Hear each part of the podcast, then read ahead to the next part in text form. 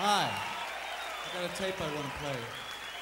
Just what do you think you're doing, Dave? Your move, creep. Take me to the volcano! So why don't you make like a tree and get out of here? Come with me if you want to live. This town needs an enema. Dr. Kid, I need a backiotomy.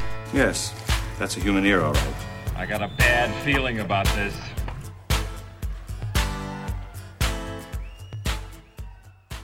So it's come to this.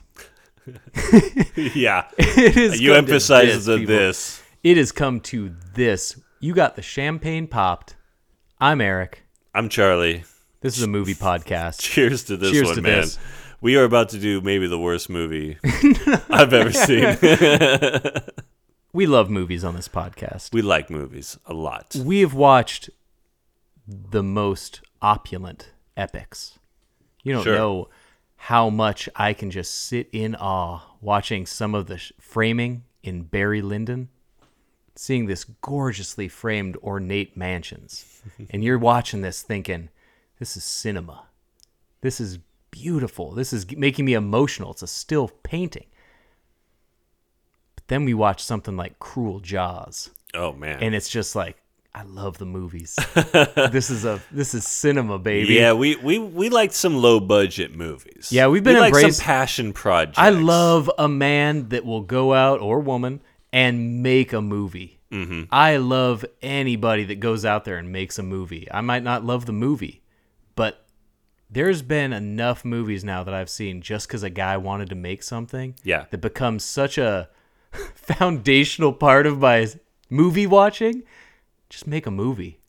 Just make a movie. I haven't made a movie. I gotta respect anybody that goes out and makes a movie. I gotta tell you, after watching this movie, I think I can make a movie. This is the closest you've ever felt to do to motivating you. These are a motivational John D. Hart. This might be the movie that actually gets me to go like, you know what? I'm just gonna turn the phone on and make a movie, and it's gonna be better than Champagne and Bullets. Champagne and Bullets is one of those just movies that became a cult classic. It's not quite The Room. It's a very small cult. It's not, you know. We've watched a lot of these and had some of the best movie days of our life watching Miami Connection together. Hey, I Getting to experience something like Friends to the end. listen to our episode on Deadbeat at Dawn if you want to know about a guy Yeah, making man. a passion project and with his friends and making a goddamn movie. looking back uh, over the last 10 years specifically of our friendship i can think back to this time i love this the first time i brought over Sh- deadbeat at dawn when you were uh, we were staying at johnny good's mansion Yep. and we're i put that on and 10 minutes in you say this is low budge Yeah. and Yeah. looking back, if you had known the trajectory our next decade was going to take in all the movies we watched together, Yeah. we were just dipping our toe into low budget at that point. You know, I was mistaken when I said low budge. I meant no budge. no budget. This no budge, man. Th- I think that was one of the first times where, yeah, you showed me a movie, a movie where I was like, oh, this is just a guy This in a dude. Ohio making something on a video camera. yeah, that's just a gifted Jim Van Beber driven enough to make a movie. But you know, you've even, seen even when you think of an indie movie, I mean, Night of the Living Dead, right? Like, oh no yeah, budget. That's a guy making a movie. but that feels like a film, yes, right? And then, uh, yeah, you, you start watching some real, like, on video stuff. once Jungle we once we dove into to And, uh, yeah. shot on video into the depths of stuff like Jungle Trap, where we're not only watching shot on video movies, but we're watching shot on movies that were n- never finished and were then reassembled. to Yeah, right. Once we were in a situation where we were clearly watching a movie that was filmed in a man's backyard. That's when we knew. And then we went on further down that into Girls at the Carnival. Right. And we're watching movies that weren't even intended to be made movies. They were just people leaving a camera on and capturing the greatest 20 minutes of, of your life. yeah. So there's amateur, and then there's amateur, and then there's amateur, amateur. Yeah. Once we're watching like Phobe. Yeah. But we're we're talking about a movie that stars two actual professionals, at Two least legitimate actors. two, Wings Hauser and our boy William Smith. William Smith has gotten Two so of the much greats. coverage. Yeah, man. Two of the greats. Two of the most legendary genre actors of our lifetimes. no, And- no and- hyperbole. Wings Hauser Yeah. is has done it all. So when I say that this is the worst movie we've done on here, like when I say that Deadbeat at Dawn is a powerhouse vision compared I mean, to Champagne and Deadbeat at Bullets, Dawn's an incredible movie. Deadbeat at Dawn's one of the greatest guy making a movie movies of this, all time. This movie. Champagne This Bullets. is this is a question mark. Okay. When I say movie, I, there's a question mark at the end. Okay, so I think the key difference between the great versions of a guy making a movie Yeah. and a and uh, is whether or not it's a full vanity project. Right. Jim Van Beber has a, a history of short films. There's been you know DVD collections That's of the short movies guy, he yeah. made. Yeah, when Yeah. he was you know 14 years old and making movies with his friends, and Right. you could tell then like he has ideas. He just doesn't have the means to always implement Right. those ideas. Mark Borchardt. Mark- boom. Right. Mark Borchardt. Go back, find our episode where we talk about Coven. One of the great. If you want no more than a guy making a movie, American movie, the 1999 documentary is a guy wrecking his brain and body Mm-hmm. just to make a 30 minute black and white like you know. But then you watch it film. and it's awesome. And then Coven kicks ass. Right. Coven is sick. Go go listen to us talk about. it. I saw an amazing Q and A with Mark Borchardt where he is exactly the man that you see in American movie. He has a vision. He has a vision. Van Beber had a vision. Yes. Borchardt had a vision. Romero had a vision. John D. D- Hart just D. wants Hart. to be in a movie. D. Hart wants Yeah. to have sex with a Playboy playmate in a hot tub. You get to see in Champagne and Bullets a man. There's not a lot of difference between Champagne and Bullets and something like Rebecca Black's Friday. This is a guy like this guy paid money to work with professionals, even though he might not have been on the level of anybody at all he paid money to. There is not a single professional aspect of this film. There's not No. a technical one. There's not a artistic one, except for Wings Hauser de- delivering an incredible, insane performance, and William Smith And Pamela Bryant. grumbling his way through William Smith. four four different characters that he has to play as one guy. He has to play a bad cop turned satanic cult member turned judge turned international drug dealer, The guy does it all, man. and uh, he's great. And he actually, still has he, William Smith's great there are two great performances in this movie. I mean, I would This argue a- Pamela Bryant's a really great third one. The the amount Maybe the, eff- toughest performance because she has to have sex with she has to John D. work- Hart. All right, man, John D. Hart.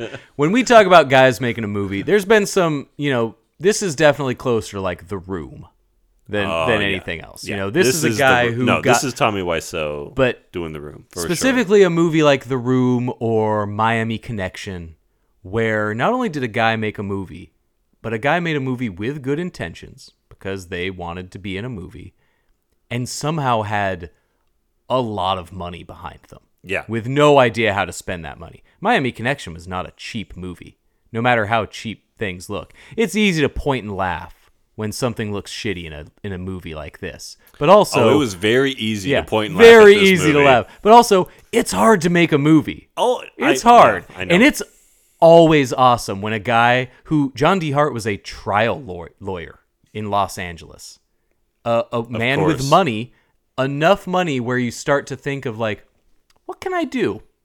I can make a movie, and he's probably met anybody that's lived down in Hollywood where this guy was located. All of n- will eventually run into celebrities. Mhm. And once you get to know a couple, once you have some money to burn, you want to get Once involved. you in bail your- Wings Hauser out of a court case, Wings Hauser apparently. in this movie. So, whenever we've watched some of these low budget movies, we've we've talked about some of the greats like Bill Lustig, who will get a guy like William Smith or Robert Forster or Bo Hopkins to get him like a gig, right?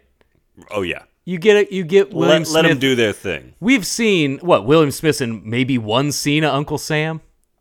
I don't know. He's perfect in Maniac Cop. Yeah. Slit a throat from ear to ear. Yeah, man. Bo Hopkins shows up for two scenes of Uncle Sam. Robert Forster shows up for two scenes. You know, a guy like that, it gives a great character actor some a payday. Yeah. and it adds like some class to your shitty movie. I don't know if Wings took a payday for Yeah, Champagne and and then you watch Champagne and Bullets. You see, did he get paid? you see Wings Hauser and William Smith in the first scene of the movie, and you're watching it thinking, obviously, this is the only scene we're going to see either of these guys And This movie has more Wings Hauser dialogue than any of his other Oh, movies man. that I have seen.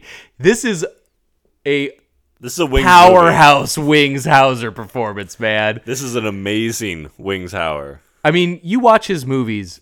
This guy, as Ramrod in Vice Squad, we had recently talked about, uh, you know, or we will talk about. I don't know when this episode's coming out. we talk about Andrew Robinson and Dirty Harry as an Right, right, right. unnerving, unhinged guy. Wings Hauser is technically the good guy in this story, and it is either a performance that is so method Oh, that it is just transcends this level of of of improv based, you know, oh, actor studio. every scene was improv. Yeah. There's no way Wings was given a script for any of these scenes. and there is equal chance that this was Wings Hauser completely blasted out of his mind on coke and beer with a camera just left running. Well, the character was blasted on Coke and beer the whole time. Yeah, So that makes and sense. you have no idea how what level of wasted this dude is Yeah. throughout this movie, and it's just as plausible that it's like, no, man, the guy's a pro. The guy was on Roseanne. He's not going to show up fucked on coke to a gig. He's a professional. Well, maybe if the gig Or- is his trial yeah, lawyer. or it's just him recklessly firing guns while pounding Miller Lite. You're like, boy, that seems hard to fake. That seems like he accidentally shot himself in the leg. I don't know. He But- ne- he definitely doesn't get shot in that first scene because he just kind of grabs his stomach with bloody hands and there's no blood on the stomach. so And he's just like, ah, ah, you got me. And Nor and then William Normad? William- as William Normad. Smith? William Smith as Normad. I thought they were just saying Norman wrong the whole time. Right? It's actually Who's Normad. Normad? Normad. not Norman. Yeah, I just thought John D. Hart. So John. All right, I keep getting away from Har- this Yeah. dude. So this was a lawyer that apparently wanted that knew some guys and decided to make a movie, right? But what's great is when it breaks down that barrier of when you can see too much of the guys making a movie. You know, Oh, yeah. the guys getting big budgets to be friends making a movie is like Adam Sandler or like Mm-hmm. the Ocean's Eleven movies. Right, but Adam Sandler is an entertainer. Yeah, by these guys were ma- profession. getting these guys were making twenty million dollar, you know, to make these entertaining he, guys he knows hanging how to out movies. appear to be a human being who's being funny on camera. John D. Hart looks like for a if this guy's your lawyer, man, I can't see how this guy was rich because I can't see how this guy would be anything but a disaster for your case. This man, in every single scene of this movie, has manages to come off like a man who has never talked to another human and definitely never touched another human. Hmm. It's insane. The haunted, vacant eyes of John D. Hart It's a are some of the Yeah. most unnerving shots of a man who's supposed to be the cool good guy in this movie. It, it's a man who's never appeared on camera before and doesn't want to ask anyone, "Hey, where do I look?" yeah, man. When I'm on camera and I'm not looking at someone, where where do I look? No one ever told him that. So he just kind of stares at the top of the camera the entire movie. he looks you dead in the fucking eyes so many times. So like John D. Hart has this crazed look on his face, our hero in this movie, but he looks like a guy like if you saw the way John John D. Hart looks directly into the camera, if that guy was on the bus and mm-hmm. looked at you the same way, this guy's like, oh man, I've ridden the bus before, but this guy's fucked. Except Rick is just supposed to be the cool dude. He is the Eastwood. He is the Bronson. yeah, this dude is beloved by all. He's the popular guy, and he has the personality of like a rock. Rick Bodie. Rick Bodie. Bodie. It's insane, man.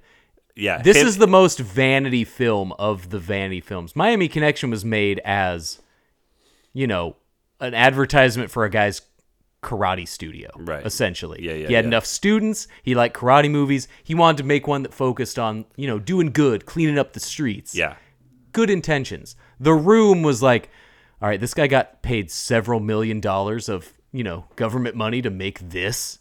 Room is much more unprofessional than Champagne and Bullets. Because the first step Yeah. John D. Hart takes when he's like, I'm going to put myself in a full movie, he films this on like 35 millimeter. This is a professional.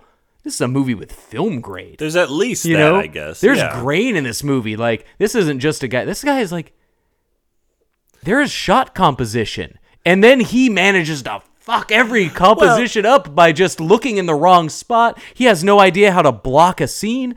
We've seen at this point enough uh, 70s pornography that clearly understands blocking in a scene, and John D. Hart just tramples over every part of it. This is the most fourth wall breaking, bizarre, like, this gets into the worst of the Tim and Eric Yeah. kind of subgenre. Well, this uh, the, it has no continuity. It has no like basic day one like filmmaking Well, the movie starts. stuff. The movie It- starts with a It starts with an action sequence. bust, it starts right? with an action sequence, a shootout in Yeah. which what what what I noticed throughout the entire movie, the maybe my favorite part of the whole movie is how every time anyone fires a gun, they like squint yeah, man. and then just like like wait for the impact. Like, were they shooting real guns? they were 100% shooting real guns. because from Wings Hauser and William Smith down to John D. Hart himself, every time they fire a gun in this movie, it is like, oh shit,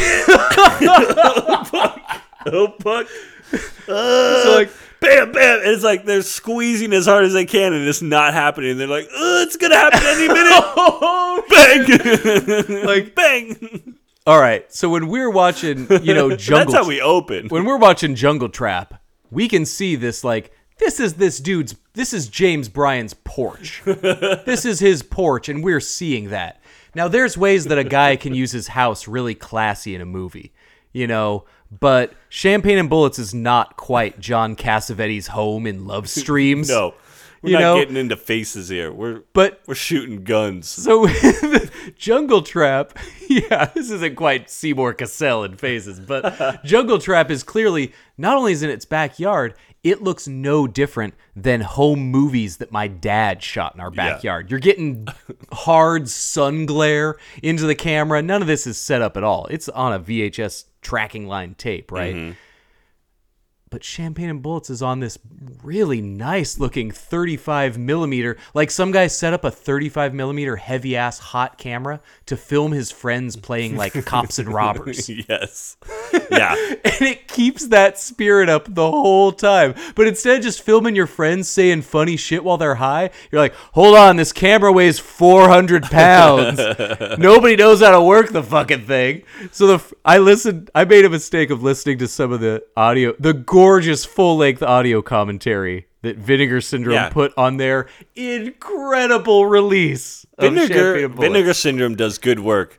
Yeah. This time they've gone too far. They've done too much, sir. Vinegar Syndrome must be stopped. You guys gave this dude a whole director's commentary track. There's three different releases on this all release, three right? releases, man. Get even, get even. Road to Revenge, which cuts out all the nudity of Champagne and Bullets, which means it's a 28 minute shorter movie. Guys, there's so much champagne love in this movie. this movie delivers a lot of champagne. Somebody is sipping out of this. Yeah, a- they got that part right. They have like rose gold colored champagne flutes in some scenes, but you know this is a guy making a movie with his friends in his yard because the the bar that they go to in this movie throughout the whole movie Yeah. is literally John D. Hart's game room in his house. oh, it's definitely someone's basement. It is. It is. He's got arcade games in there because I bet this guy lived in Hollywood, so he definitely owned his own arcade company Yeah. that sold machines or vending machines to shops. Right.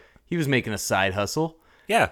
And that's all this movie is, is him making a movie in his house with his buddies, except his buddies are two of my favorite character actors in Yeah. the history of film. And he somehow is convincing a lot of women to take their tops off. So much so that people in the movie are offended by it. Dude, There's a whole character who calls the cops on public nudity in a movie that features public nudity. This movie get he convinces so many women to get naked, including Pamela Bryant, 1978 Playmate. Pamela Bryant, who's who did a lot of actual TV work. Hmm. She did all the 70s TV, Charlie's Angels, Love, Love like she showed up on that that she does a lot of work here. Yeah. And she has like three different real time sex scenes with the guy who wrote, produced, directed, scored, and edited the movie. Mm-hmm. At a certain point, you're paying some actress to just give you like lap dances, and we see all of it. Unless you do. watched Road to Revenge, which is only 70 minutes long because 28 minutes of uh, Yeah. honeymoon sex. If there's if that's all you've seen, you there's more to see. But from second one of this movie, it feels so perfectly homemade that like we get a full title track to Champagne and Bullets, Yeah. which Man. sounds like we find out at the end of the credits that John D. Hart composed, wrote, and sang most of these songs. Yes. And he does not sing on this one, but it's like a Greg Kihn band riff of breakup song. You know, they don't write them like that. Except it never gets to the hook. It's just like the da da da da da da da da. And the songwriter was only given the words champagne and bullets. Yeah. And they're like, can you write a song about that? And so the song is, you're going to sound like, oh, well, you're just teasing it because you don't know the real lyrics of the song. But the song is literally like, drinking champagne and firing guns. D- d- d- Hundred percent. it's like, it's all like, loving you until the break of dawn. Like, it sounds like they had a riff written. And they were just like, yeah, just sh- just say lyrics kind of in tune. It's kind of like the uh, Super Mario RPG. it's them just doing like, all right, well, here's the Greg Kihn riff, and just sing stuff about firing guns and drinking champagne and like hitting. So I gotta know was was this song in the original cuts that were just called "Get Even" or? Oh, I don't Road know. Revenge? No, I don't think so. When Because I- if you've got "Champagne and Bullets" as a title, yeah, yeah, yeah. like why are why are the other cuts called "Get Even"? Get even and Road to Revenge. Well, mo- I think the most and I think Champagne and Bullets is is the last cut. Right, like that's the newest Yeah, version. that's the restored HD version. I think. so uh, like even in his original vision, De- DeHart is just like it's called "Get Even" because he gets and there's no space between Get Even Yeah. and it's just and everybody calls it Get Even. Get Even. We uh, well we we checked out the other versions real quick. Yeah, yeah. Remember, Road to Revenge starts with that really cool Lethal Weapon Oh uh, yeah, yeah. text yeah. opening. Yeah, every version has a totally different opening. and Ro- and Get Even has like a handheld shot of them just holding a camcorder outside of a car while they drove down Beverly. Yeah, yeah, yeah. Like they're showing Mann's Chinese Theater, just Right. like filming tons many of people tourists. that never signed waivers just wound up in the credits of uh, Get Even, which I love. so cool. and uh, but yeah, I just we open with that DEA bust where it looks like real guns are firing. You get a lot of guys in a great tweaker trailer, a lot of really wiry 140 pound tweakers. LAPD out in the woods of Virginia. yeah, they're filming that up at Chatsworth. I think they aren't filming that in LA proper. They went north up five a little bit. Yeah. and Chatsworth.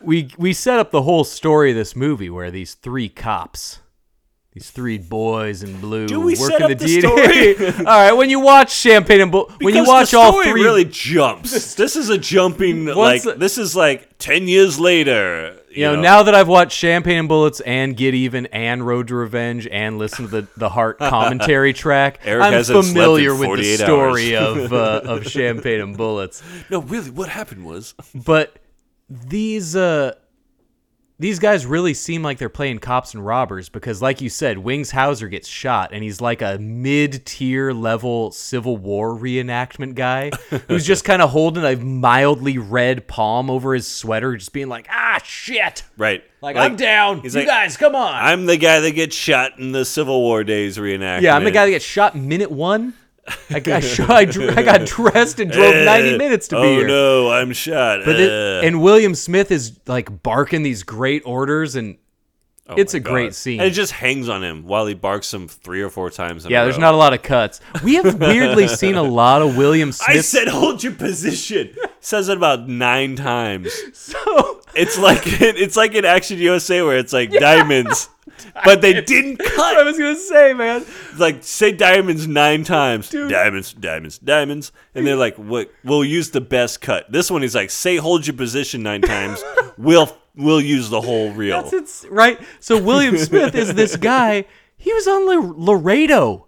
Man, Laredo, Laredo went like five. This is a real actor. Yeah, Laredo went. and stuntman. He was on the debut, the debut of Rockford Files, man. Right. when Ro- when they needed a guy for Jim Rockford to kick his ass, they're like, get the biggest, coolest fucker you Exactly. can get. Get William Smith One of the best fight scene actors of all time. ever, Right? hands down. And when he is finally in a fight scene, does pretty good. But this movie is the worst fight So scenes fighting in this you've ever man. seen. Like, did they not like William Smith's like, if you pay me, I'll help you with these fight scenes. But Yeah, man.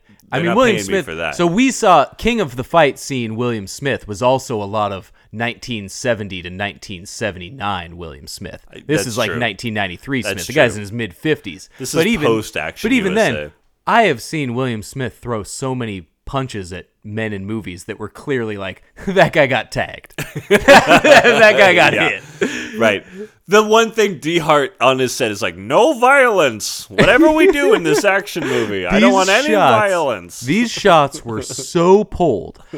Do you remember how long the William Smith uh, Clint Eastwood fight was in Any Which Way You Can? Oh. These guys kicked each other's dicks around town, man, falling through walls. Remember that other fight? God, I don't even remember that. Uh, we, we've seen so many. closet, Will- Yeah, dude. Yeah. We have seen so William Smith punch out so many guys, and these shots, John D. Hart hangs these boys out to dry. Because William Smith and Wings Hauser got great form on a lot of their punches. When Wings Hauser They are elb- back elbows a cop in that courtroom scene, but he provides no sound effects for any of these things. Okay. And so you get these empty. This is a man who insists, John D. Hart insists on blaring a score to this movie over loudly over every piece of I was dialogue. say, and he- he can't give any of his boys like a little like he thigh spent, slap on he a spent all the money on the camera equipment Yeah. because he has one mic in every scene. It sounds like one And- audio track. Yeah. And if William Smith is testifying falsely against Wings Hauser and John D.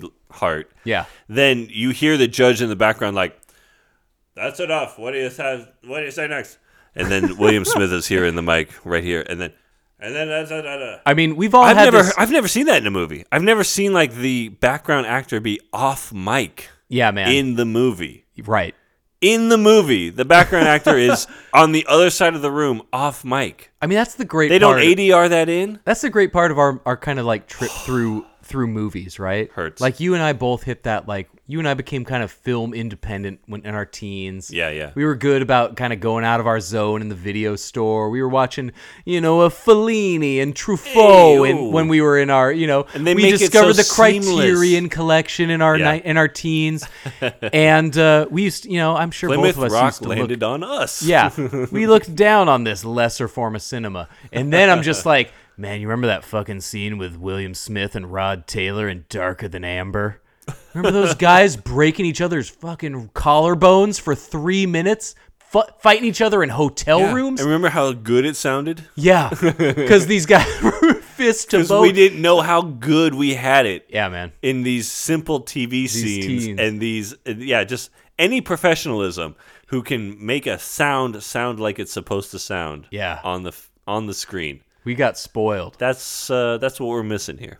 Yeah, And once we go to this failed DEA bust, where William Smith says the same line about a dozen times, and we Yeah. do a flash forward one year later. everything is a flash forward. There's a lot of flash forwards. They do not catch you up. They're like, you'll get it. You'll get it. John, He's driving a limo because he got fired. Come on, guys, follow me. Here. I mean, one of the joys about what we love about movies is a guy like John Carpenter, who we, you know, he's our he's the head of our Mount Rushmore, Yeah. right? What we love about him is that he has made all of the movies that he wanted to make as a kid. He's Yeah, made yeah, his westerns. He's made his sci-fi. He's made every goopy gloppy great western, great ghost story, great everything that he could make as a filmmaker. And John D. Hart seems to be the guy who's like, I got money. I don't want to do this. I want to do this. I want to include every idea I've ever had that I enjoy in a movie. You can't deny that this guy is making the movie that he wants to see. Whether that product has, you know, might not have the same level of craftsmanship that John mm-hmm. Carpenter does, you can make the argument that John D. Hart doesn't quite have Carpenter's eye.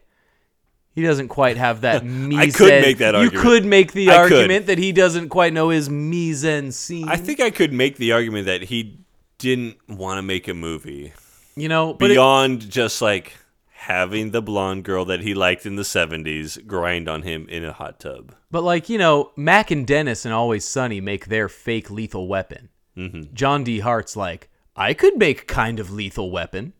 He made a Bronson movie with none of the skills or professionalism that is afforded Charles Bronson. Yeah, yeah. And once we, dude, that opening DEA scene ends with D. Hart kneeing William Smith in the groin.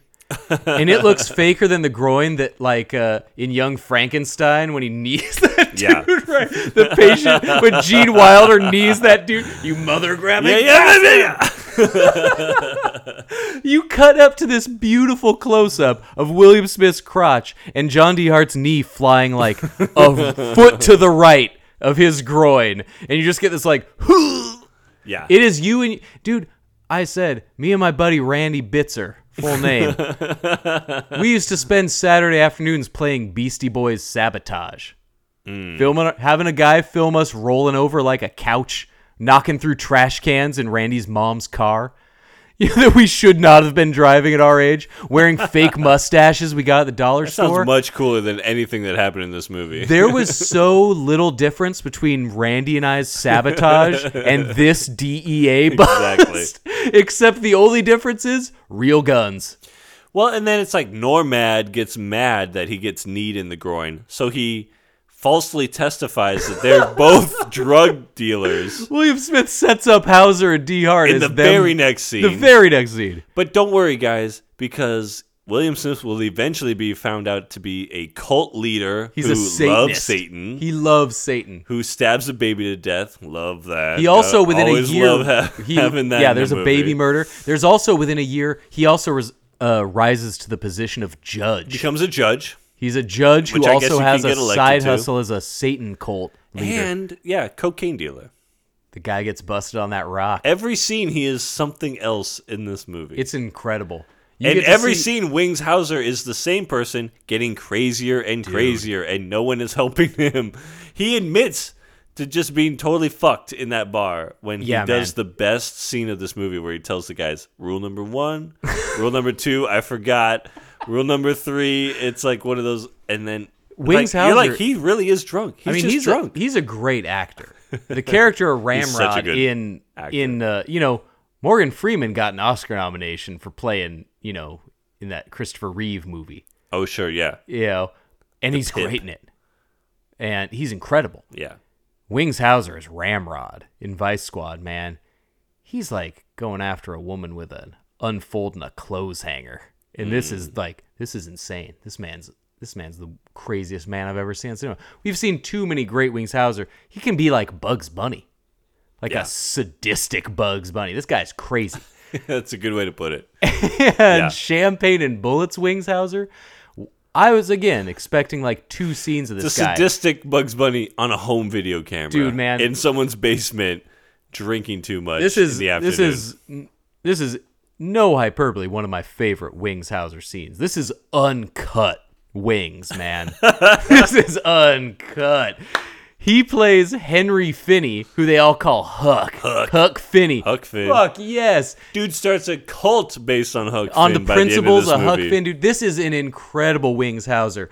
And just like I love Dean Martin in the Cannonball Run, and I make the jokes that is a great Sure. method performance as a deeply alcoholic man. I've never seen a man more drunk in a movie than Dean Martin in the Cannonball Run Yeah, except for that drunk scene with Wings Hauser, which is also one, arguably the greatest scene in the movie, but also one of the best acting scenes of Hauser's career. Albert Finney, you know, has got an Oscar for uh, Under the Volcano. Dudley Moore gets an Oscar for Arthur playing a drunk. Wings Hauser's doing it for like three thousand bucks to get out of a fucking legal fee because who knows what John D. Hart had on Wings to be like.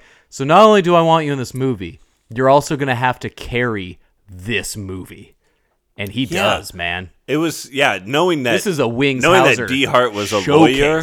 Yeah, Definitely some red flags there, but yeah, Wings gives it everything. There's a scene where he drinks bleach and it Maybe No. the best shot of the whole movie is Wings with his arms up in the jail cell, Yeah. like almost a little Hannibal Lecter style. It was very yeah, it was very splayed like And yeah. then uh, yeah, then like the custodian's like, "What's up, bro?" in the jail. dude, what I And then he just, like fakes drinks this bleach, and he's like, "Whoa, bro, dude, don't do that, guard." I mean, Bro. Wing, Wings Hauser, one of the great things is and then all these- and Wings is talking to a nun in the All right, no, we'll we'll get to we'll get. so Wings Hauser is above all what I love. So many of these gorgeous actors, these character actors that we love, are dudes that grew up in you know like Idaho. Guys like Kurtwood Smith, who are like, well, I was born in the Dakotas, and then I uh, became one of the most iconic TV sitcom characters for 250. It's all those guys. Wings Hauser was born in Hollywood, baby. This guy is, and we get that great element of his surfer voice in so many of these scenes when he's just drunk at the bar going like right i mean right just No, him hear me him- out, bro. when he's like getting bailed out of jail he's like let me tell you something bro like oh my god Oh my god. our first scene, The scene where we spend 10 minutes with Mo, the bail, The bail bondsman? Hey, how you guys doing tonight? Hey, I'm Mo. I love this job. Let's see what we got. What's the what's the information? Let's fill out filling a, out my all right i gotta film out my 1020 in real then, time. and then tarantino took the idea of mo and's like but what if he was max cherry What if yeah Max? Yeah, what if? But dude, William Smith describing so William Smith's a cool dude. This guy's Yeah. a badass Undeniable. dude, right? But there's a scene right in the beginning where it makes it sound like William Smith has never heard of the concept of drugs. yeah. when he is describing to the judge what Wings Hauser and John D. Hart have been up to, and he's like, Which is totally false. We know. Yeah. It's a total lie. and he's like, it's total bullshit. Their eyes were small, like they'd been doing drugs. and the judge is like, "What more did you see?" What more did you see? Yeah, from the back off, of the room. off mic. Well, tell me in detail Yeah. what you saw. It sounds like a guy like reading lines with somebody. It's insane. What more did you see? like you're giving the guy his cue, and he goes like, "Oh, uh, little bags of white powder, a leafy substance in The a leaf, bag." yeah, when he talks about the leafy substance. Dude, you talk about uh, guys yelling things off camera. I remember in college watching uh, John Waters movies with my buddy James. And when Edie in her crib is like repeating lines that she flubbed just in the same Oh. take. when you know you're working with an actor bad enough that you're like, that's the best take we're going to get. Leave it in. Keep Leave it in. I love that shit, man. So hearing a guy off camera, and we we'll get later to the greatest off camera role in a movie that I've ever seen. You know about it. But one thing I love, we there's been some movies with iconic I supplied my own clothes fashion. Like I love Bridges in Lebowski, Sure. just wearing his jelly sandals. Yeah, yeah, And his yeah. now iconic Pendleton cardigan, the Lebowski sweater, you know. Wings Hauser. I almost wore that today. This there you go. I Yeah, you got one, right? Pendleton, yeah, yeah. you got it. It's gorgeous. Wings Hauser, this movie, every scene is this new incredible take on what if we got to see more Robert De Niro fresh out of prison outfits in Cape Fear? Mean, the the like he looks the outfit he's wearing in his court case is like what Tom Noonan's wearing is the Red Dragon. Yeah. His like polyester shirt tucked into his tan slacks. Yeah, and everything gets worse and worse. It's like denim with the 10 gallon hat. He's dressed by The the, end. He's dressed like Huck Finn. He's wearing the straw hat with his jeans rolled up He to buys his into his own bullshit. He, buys dressed into like a Zen master at the It's at a beautiful. funeral scene. dude. His his wedding suit is Yes, the ugliest yes. suit I have ever seen. His it's You like know he brought that from home. dude. His we- that That's suit 1993 is in a the suit. shittiest brown I have ever Yes. seen. That is But the it totally fits for the time. That Absolutely. suit is the most distractingly brown suit. Like when you picture the gro- if you said, "Hey man, picture the color brown. Now make it disgusting." Right. And you picture this suit, which he has a huge distracting corsage, and the background of the wedding scene.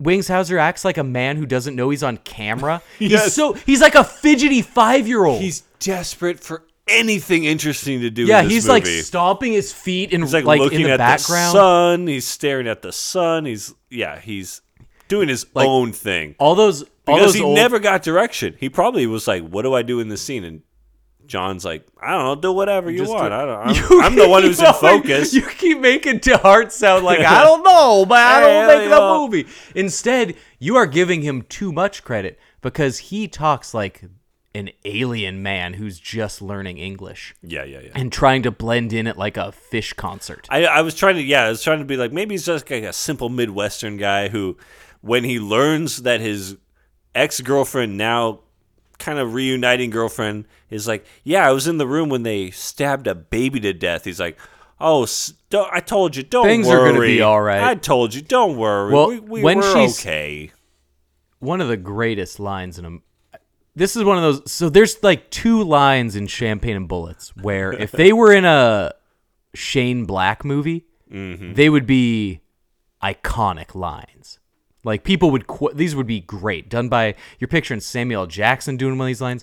One of the funniest lines in a movie that almost any funny line gets tanked by john d. Hart oh, because he has no idea how to pay off a punchline no idea to like nail any any landing right but when you are right. Yes. when his girlfriend is telling him about to tell him that she's witnessed a baby murder by a cult of satanists and he's like and she says something like you have no idea what i've seen he goes i have some idea when she says no you really don't and he just goes huh, maybe i don't yes. Yeah. yeah yeah Maybe you're right. he immediately was just like, "Oh shit! All right, let's hear it. what do you got?" But dude, once we open with uh, William Smith getting th- telling the flimsiest story of why these this is like the worst way for Vic Mackey and Shane to get brought down by some guy just being like, oh, "Those cops were doing drugs," and the judge is like, "All right, take their badge." Please describe how they did the drugs in detail. Well, they one took a nostril and he put his hand next to the nostril, and then he put a he rolled up a, a Rolled up a straw like a and then- straw. yeah, yeah. He put that next to the nostril with his hand, and then the other hand. no, this is hold on. The other the judge is Hey, "Sure, sure." Up. Hey, And then yeah, once the judge goes, and yeah, Wings that is off. like drugs. Wings is off camera. You're full of shit, man. And now uh, hold And on. Wi- And, Wings was, punches a cop with no was- sound effect. Just like get to the fucking point. that, we did Champagne Bullets is by far the longest cut of this movie. oh, and you know what? My favorite cut of Blood Simple, maybe my favorite movie, is the original cut because the director's cut is five minutes shorter and it trims some of the bullshit. Mm. I want the shit. Yeah. Apparently, John D. Hart left a lot of stuff on the cutting room floor, which is shocking. I hate that. I hate to hear it. Shocking, right? I hate to hear it. But I how hate many? to hear it. how it, many man. things? How many just diatribes did Wings have to go off on uh, in, Right. a bar? How much uncut wings is out there, right? Yeah, yeah. I've never watched the two and a half hour version of shot on video movie Sledgehammer, Yeah, yeah, yeah. but I like that it's out there. I like that it exists just out there, and I can think about it existing, and maybe I'll watch it one day, right? Maybe not. Probably not. probably but not. it's out there. We're good. But once D Hart and Wings lose their jobs, these guys are roommates. These are like 50 year old roommates. this is cool 50 year old roommates, Every, right? Everything about D Hart is like your dad's friend.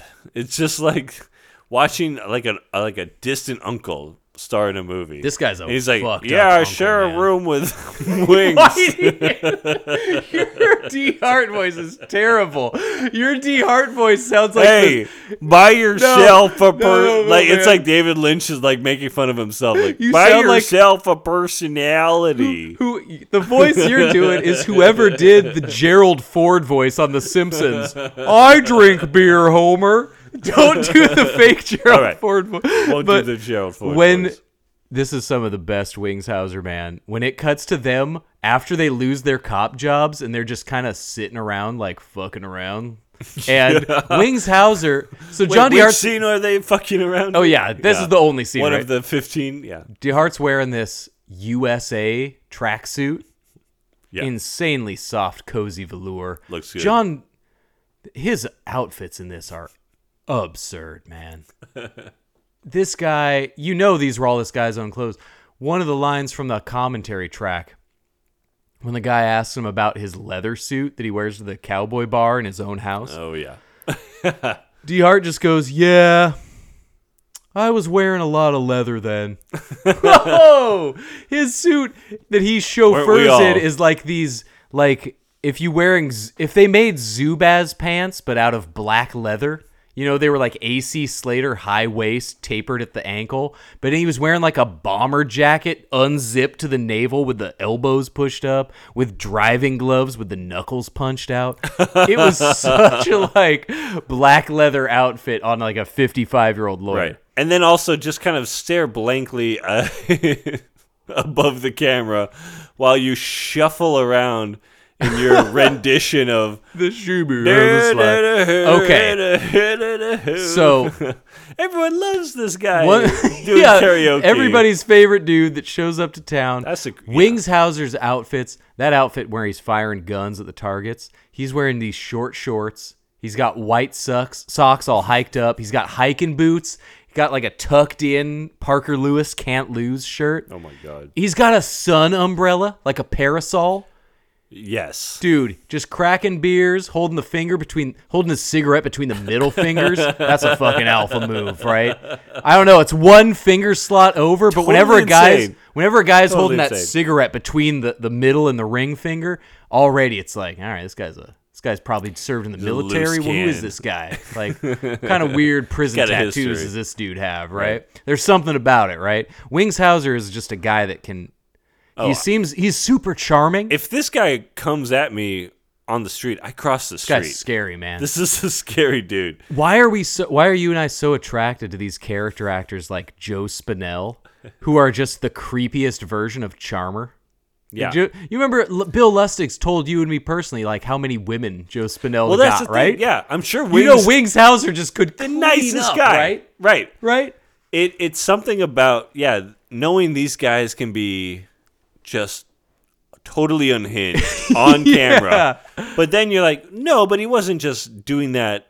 Like I love the idea that Wings is like a total profesh. Right. Just a cool dude. He's like, all right, well, John, uh, I've been at this a couple of weeks now. What do you th- when when do you think this movie will get a plot? Yeah. Can you picture? I just well, love. Wings, I, I need you to be uh, just I a little bit. you to be- I need you to be more drunk than you want to be in the afternoon, and uh, you're gonna threaten this man in pink and this man be in hard fringe. daylight, and you are gonna be sun And drunk, Wings is like, man. well, okay, John, I'll I do it. Uh, yeah, we what- are friends. You think we made an so? You think. Wings Hauser is being like, "What's my motivation Yeah, in this next scene?" like, well, you've, your wife is after you for the alimony. oh, we'll get to that scene. I mean, that's the thing. We talk. We've talked about some truly like unhinged lunatic performances on this show. One of our favorites, Richard Lynch. Mm. Richard Lynch is like a theater trained professional who retired in Palm Springs. You know, this guy is not actually, even though he looks like a man who's got crazy burn scars, Scarred portrayed the most But heinous men on dude ever, film. right? Yeah. he's a he's a professional who shows up and knows how to do his job, and Right. he just knows. Wings But Hauser, sometimes they're Robert Shaw or Oliver Reed, where they're legit drunks. yeah, man. Who yeah, loose cannon on set, and you film and might you just hope be you doing the their takes, thing. right? Yeah. And Wings Hauser already feels like he crosses lines in some of his movies. When you're seeing a movie like this, we've talked before. One of our one of the things we love about shot on video, a movie like Black Past. Oh man. Remember when you and I saw Black Past at I like 2 a.m. I can never forget right? scars. This movie is running too deep. so cheap, but somewhere there's a man named Olaf Ittenbach who had a vision to make the goriest, most flinching shot on video gore ever. Yeah. And something about the cheapness of the movie is so much scarier because you're just like, I think that guy got his dick nailed to a board. like, how did they fake that? Right. That scene in Deadbeat at Dawn when he's sewing up a knife wound. It's like, well, everything else has looked kind of cheap, but that wound looks so real. Yeah. I think this guy just sliced his hand open for the shot. You know, Wings Hauser blurs so much of that fourth wall in this movie because it feels like friends making a movie that it just keeps adding to his performance. Yeah. And the whole time, the star, the producer, the writer, the director, the hero, the coolest guy in town is the most hauntingly alien man you have ever come across. It's like a He's E.T., man. walking among people. So And and yeah, everyone's just like I I love you, John D. Hart. I love you, John D. Art. You're the coolest. You're so great. Rick, you're so cool. why did I ever let you get away? Like, Ban- well, Pamela Bryant puts a lot into this role. This is tough Yeah. because so many times she is give. John D. Hart is the answer of how does an actor act when he has nothing to react from? Hmm. Because John D. Hart does not understand how humans react to each other. When Pamela Bryant tells her that she witnessed a baby murder, he sells it by like looking down at his buttons and then looking immediately up and going, "What else?" Well, And when, uh, go Literally. on, you got my Literally. attention. Uh-huh. But And when, then? when him and Hauser are getting all dolled up to go to cowboy night, with Wings ironing his pants while watching soaps in his underwear, wearing his cowboy shirt, I'm positive that's the same cowboy hat he wore as Ramrod. Same white hat, studded yeah. band. I mean, I yeah. As much as I've shit on this movie, if I die and I wake up and I'm in a room with Wings Hauser ironing his pants in his underwear with a cowboy hat and a beer, I'm okay, man. You're cool, I'm man. good. I'm so good. great. That was like a happy place. Yeah. There's such a fun line when they show up to that cowboy bar in John DeHart's basement with his Miss Pac-Man video game, and uh, there's I love this. John DeHart tanks it. it. That's the kind of one of the few moments of humanity he shows this movie is when he laughs at this line when Hauser's already talking up a couple of chicks at the bar. And he goes, "Hey, I'm gonna get you a drink. Hey, what do you want to drink, buddy?" And he goes, "I'll have a beer, buddy." He goes, "You want a beer, buddy?" yeah, yeah, yeah. removes the comma, and John DeHart kind of laughs, goes, "Yeah, beer buddy." Like, these guys, they're vibing, man. they're just vibing, buddy. I love Just it. Just keep it rolling. Keep it rolling. I got the money. when Wings Hauser convinces John DeHart to do the shimmy slide in front of everybody. Oh my god. the shimmy slide is a a moment in a movie that'll make it famous. Oh, this is the trailer you show. This is probably why people remembered this movie. When the shimmy slide got uploaded to some god on YouTube a mm-hmm. decade ago, that's the stuff of legend. You cannot access. We've seen so many Adult Swim brands of comedy that just try and recreate the magic of something like something Old guy does something weird. yeah. Something like, the shimmy slide can only happen purely organic. It was funny when you showed up to the American Idol auditions and purposely sang bad. Right, right. That's funny. But did you write an original song and also write into the plot of your movie that not only is your original song cool, but also everybody thinks it's cool and they remember it and it's like a cool thing that everybody knows about you? They're like, sing the shimmy slide do it, song." John. You gotta sing the, The shimmy song you sing. The thing that you have to get talked into doing. Yeah. The bit. Come on, people are waiting. and then do it as if you've never done it before. And also, there's a camera on you, so you're self-aware. So, I listened to the audio commentary Okay. of John D. Hart, who is aware that the internet knows about the shimmy slide. He is n- he understands it's not gonna what, shock to happening, him. right? It's Yeah. not like a I don't see what the fuss is about. And the reason he gives sounds both legitimate, Mm-hmm. but also begs a second, more important question. So, what he says, and the way he points out specific details, makes it sound like, okay, he's probably telling the truth. Nevertheless, he claims he suffered a very serious back injury, hmm. which he also gives as a reason for his bad fight movements during his fight scenes because he could barely move. yeah, yeah, yeah, yeah. And he's like, the way he describes his embarrassment during the shimmy slide scene is that he was on a lot of Percocets.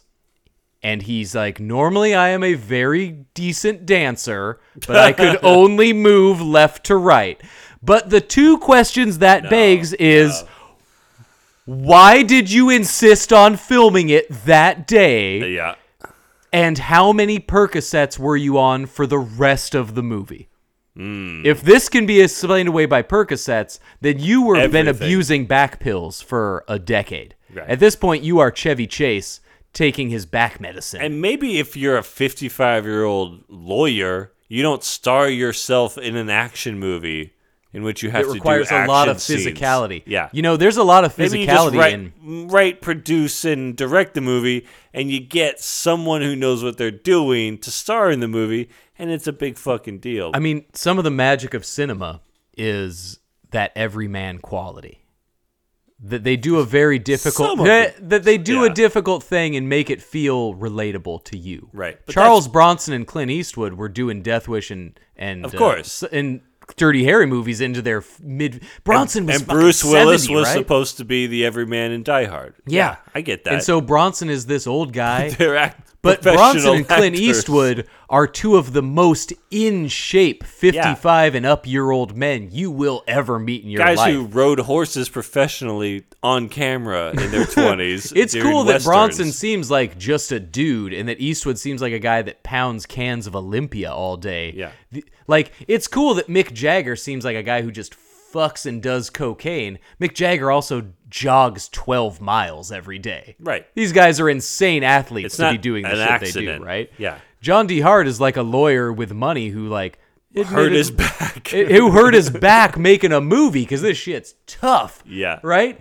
And uh, the shimmy slide, man, it is the stuff of legend. If every other scene in this movie had been unwatchably, had no entertainment value, unwatchable's a, a that's an objective term to use. We watched it. I We enjoyed. it. You I enjoyed the experience. I'm going to tell you right now. I, I if if we were not watching this as a group, I don't know if I would have finished this movie. But I it's, would- It's the perfect movie to watch with a group to Yeah. have fun with your friends. On that level, total success. I mean, I kind of have a rule. If there's a, an actor that I hold to the regard of William Smith or Wings Sure. Hauser, like I seek out these guys Yeah. at this point, you know. So I Absolutely. would have watched it through just to see them. It so was. I an- would have. It, it was an entertaining experience. I'm not saying we were like grinding our teeth, This is a- hating this. We were laughing. Yeah. We were enjoying ourselves. I think an important disclaimer is that I actually hate bad movies.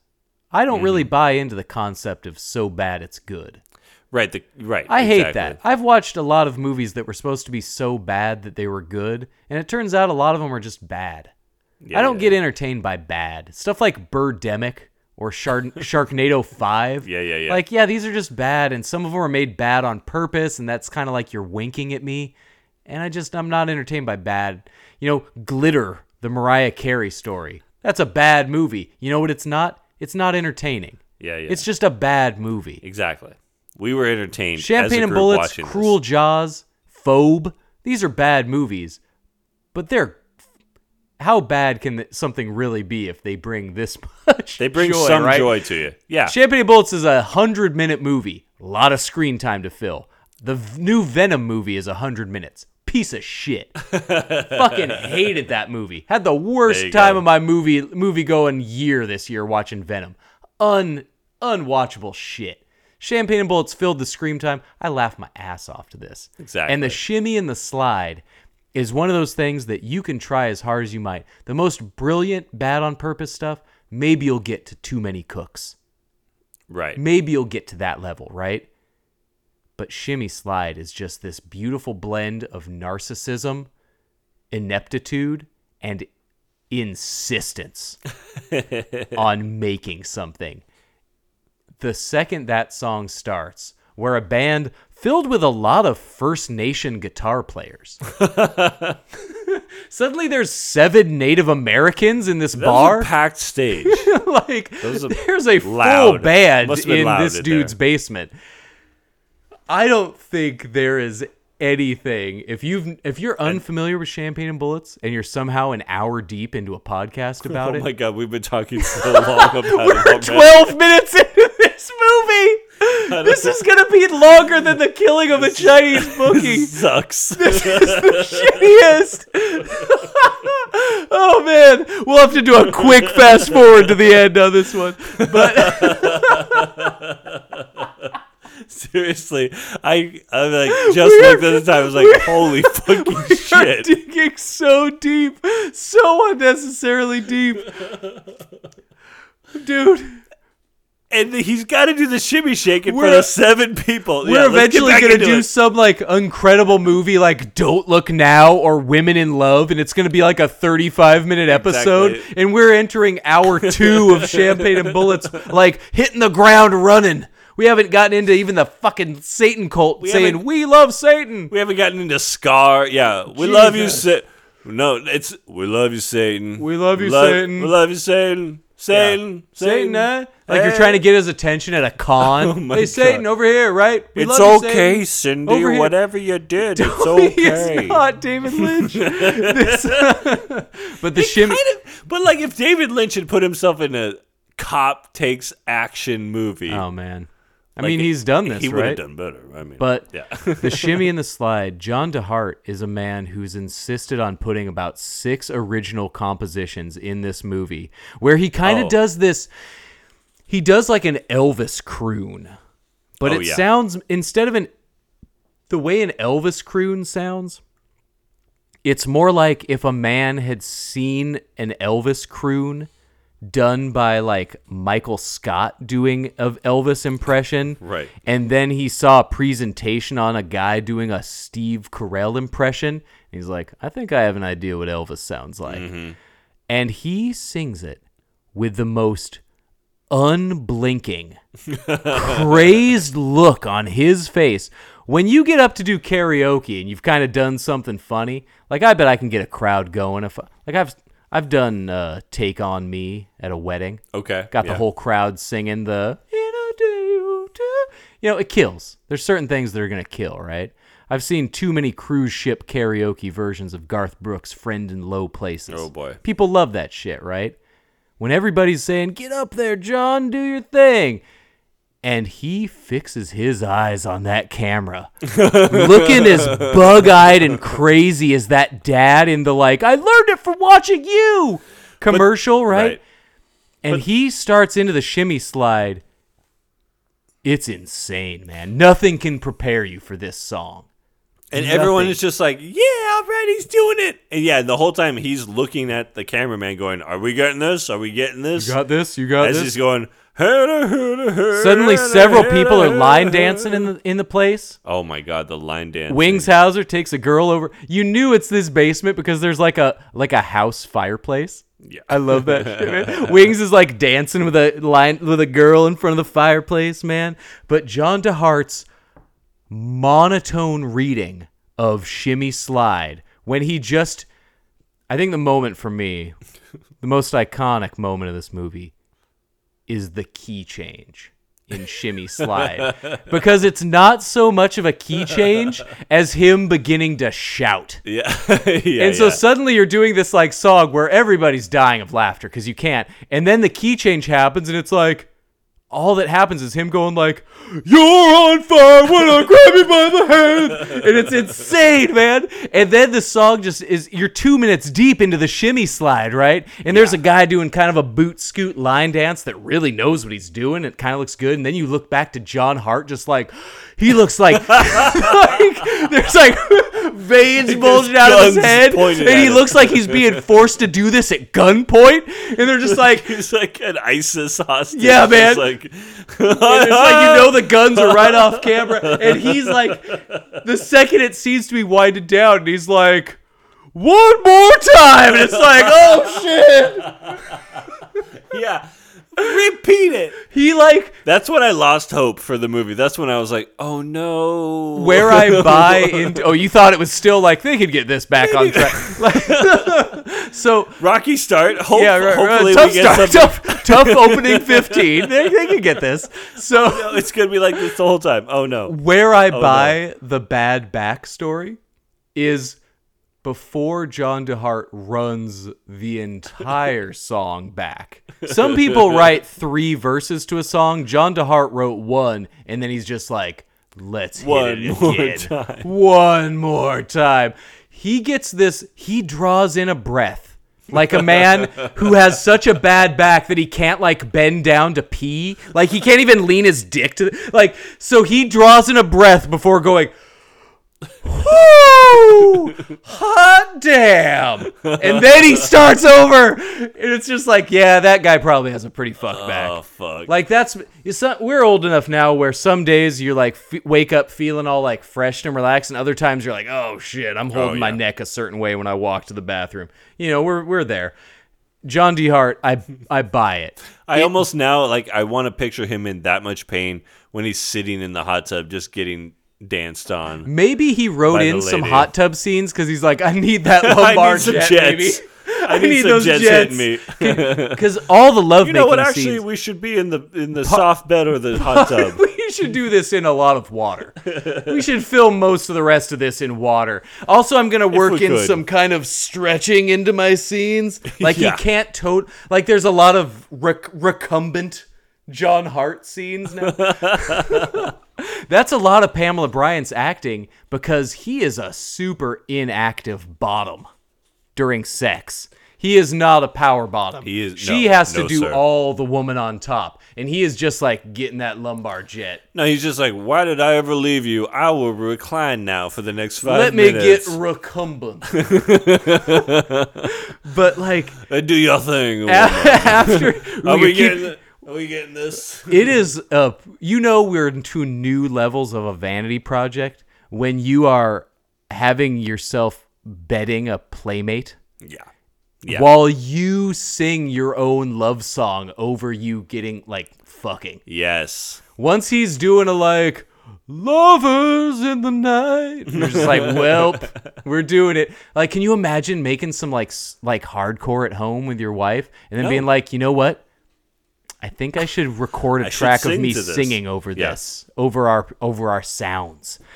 But after he does the shimmy slide, that's when the so the movie already is just like I'm not sure what this guy is capable of. This guy has ideas and he is Yeah. going to get them on screen. And also, I'm not sure what the plot of this movie is yet. Like I said, once Because they've been see, fired, but they're kind of making a go of it as limo drivers watched- and bar keeps. get GetEven and Road to Revenge, Yeah. like I get the plot. Yeah. I see the full story. you know, it's like just one of those his life, movies like Lebowski that has a complicated plot, and then you see it a second time, and you're like, "Oh, everything's bullshit. I just got to stare at Wings uh, making bad improv jokes at a bar." Right. But after uh, the shimmy slide. Again, we've brought up Road to Revenge as like a 70 minute movie because they toned down a lot of the nudity and edited some scenes we get a full we get like three full striptease scenes. Yeah. And since they were filmed as 1993 this stripper in the bar which is a guy filming a woman taking her clothes off in his basement mm-hmm. in front of people. Yep. like this can't feel super legitimate for a lot of people working on this movie. But she's got one of those classic 1993 long butts a lot long butt. it's this movie. long butt you I will. I will say the most, yeah, misogynistic thing I've ever said. A lot of good tits in this movie.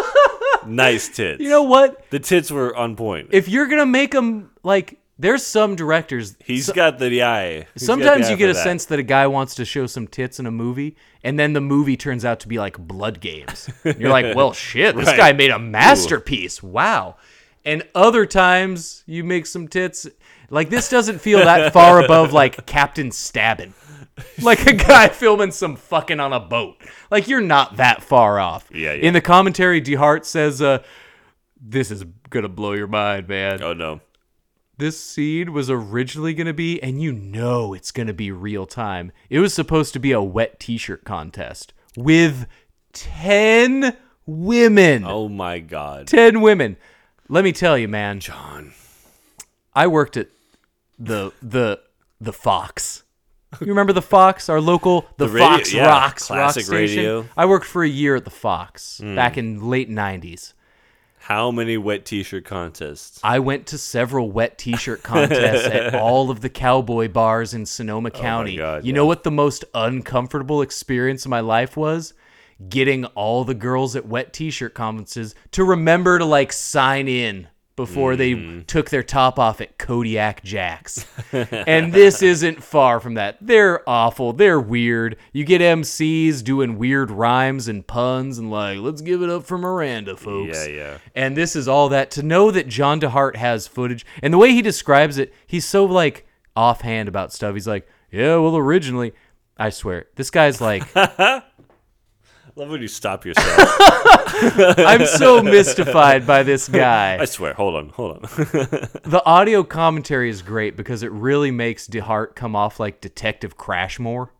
Just really talking about like, yeah, originally we filmed 10 women in a wet t-shirt scene. I swear to God, he says, but I think it takes away from a lot of the sensuality of the movie. yes. This guy thinks he's The making artist. like art. Yeah. This guy's making That's sensual that's the room. That's why it is the room because Tommy Wiseau thinks he's actually making a movie. It's when an- instead he's just filming himself being a cool dude Yeah.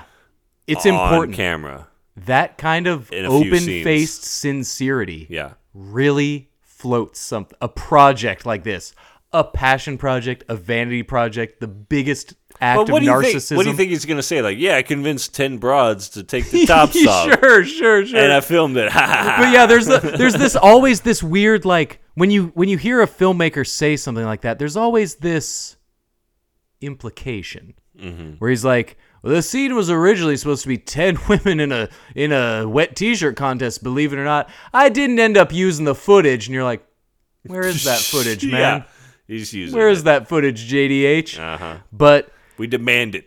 yeah, so of course we get a lot of bar fights where we, it, it is revealed that John DeHart has apparently never seen a man throw a punch in his life. Weirdly contradicted by him working a heavy bag late in the movie, like he's Mike Tyson. Oh my god. The one scene we get what a shock! Okay, so you might be thinking Road to Revenge. I haven't heard anything about revenging in this movie yet. Oh yeah, It's because the Road to Revenge starts an hour and 20 into this movie. it starts in like the sixth act of a six-act movie. After he's gotten together, back together with his ex-girlfriend and he's just punting that thing all over town. yeah, man. and they're having all the sex you could want and Dude, all the these guys. sweets you could want.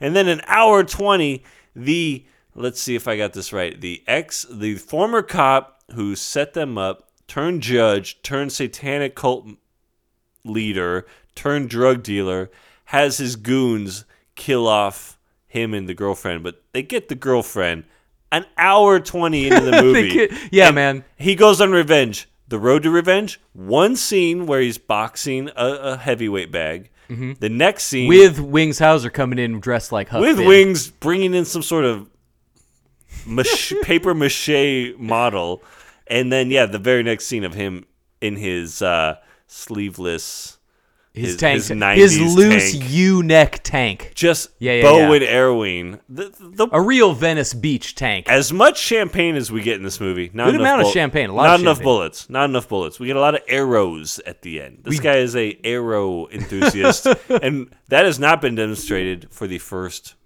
hour twenty of the movie. But at the end, using the bow and arrow. Ryan Rick Bodie contains multitudes. This is a This complicated man, man. Complicated man. has this is great. You couldn't write this kind of narcissism into a movie because not only does he write like a full song, he writes him he writes himself doing Hamlet.